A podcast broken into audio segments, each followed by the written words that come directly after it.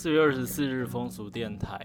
还记得在十七年前的今天，就是 SARS 的时候，和平医院封院了。那今天这个副总统陈建仁在脸书上面也特别提到这件事情哦。我们来看一下他今天写了什么。二零零三年四月二十四日，在缺乏配套措施的情况下，台北市政府无预警的宣布和平医院封院。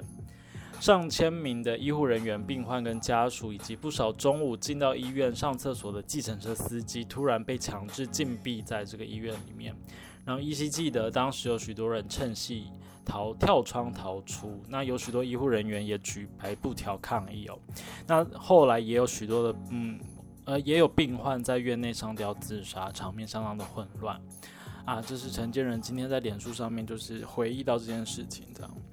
那相隔十七年，现在二零二零年也有武汉肺炎的这个情况嘛，也让我们更警惕说，呃，一个国家在治理疾病的时候，这个管理措施是需要，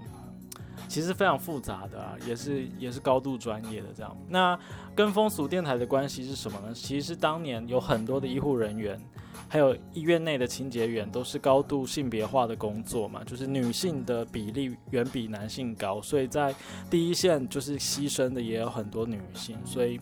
我们可以看到说疾病跟性别也有很高度的关系的。那当年的 SARS 里面，呃，确诊者在占女性的比例也是比男性高很多的。那我们希望就是现在这个疫情能够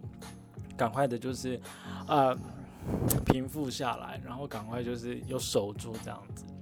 好，那这是第一则。第二则新闻是要分享的是，这个金色力量党已经正式的成立喽。其实他们在那个一月十九号就成立，然后备案的时候是三月十八号，但是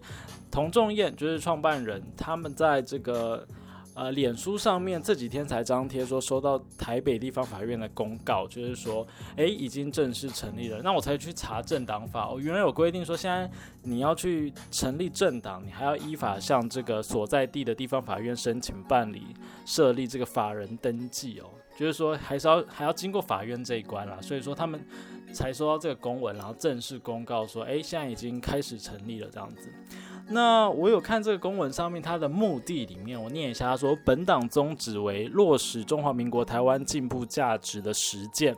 促进国民身心健康，然后精益求精，保障各性别、性向、族群之权益。据此，您给予力量，打破虚伪政治，推动台湾设立合法性交易专区等证件。你看，他要把这个合法性交易专区就直接写在这个目的里面，这公文的里面哦，就是。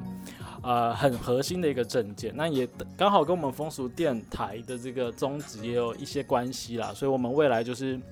有兴趣的朋友可以去关注这个政党，或者是入会啦也好，或者是监督也好，这样。那期许就是有更多的议题可以在这个政透过这个政党发挥出来，这样子。好，那呃，我这边简单分享一下，就是金色力量的这个 mark，呃，logo，对，它是一个 G，就是 golden 的 G，然后再一个力，金色力量的力合在一起的。就有兴趣的人可以上网去查一下，然后就就这样子喽。今天是礼拜五，所以等一下我就要去看公共电视的这个。温莎 A 的这个第二季，今天这个杨双子跟何婷就要结婚了，然后证婚人是王小弟导演，还有郑一龙也会来唱歌。上礼拜我好像讲过嘛，对。然后这个，哦对，这边有两个小讯息想要分享的，第一个是这个。呃，台湾师范大学地理学研究所的研究生，他姓施，施同学，他最近有在进行有关非传统阳刚气质异性恋男性的论文研究。也就是说，他想要了解，就是身为异性恋，但是他不是走传统阳刚路线的，比如说从小有被人说你可能比较阴柔啦，或者是他正在朝媚娘的目标迈进啦，或者是他的这个打扮、穿着、行为等等的，就是不是。传统的阳刚气质的人，如果你是有访谈的兴趣的话，可以就是上网，就是联系这个师同学，然后就是作为这个他研究的一个对象这样子。那详细的资讯或者网址我会贴在今天的资讯栏。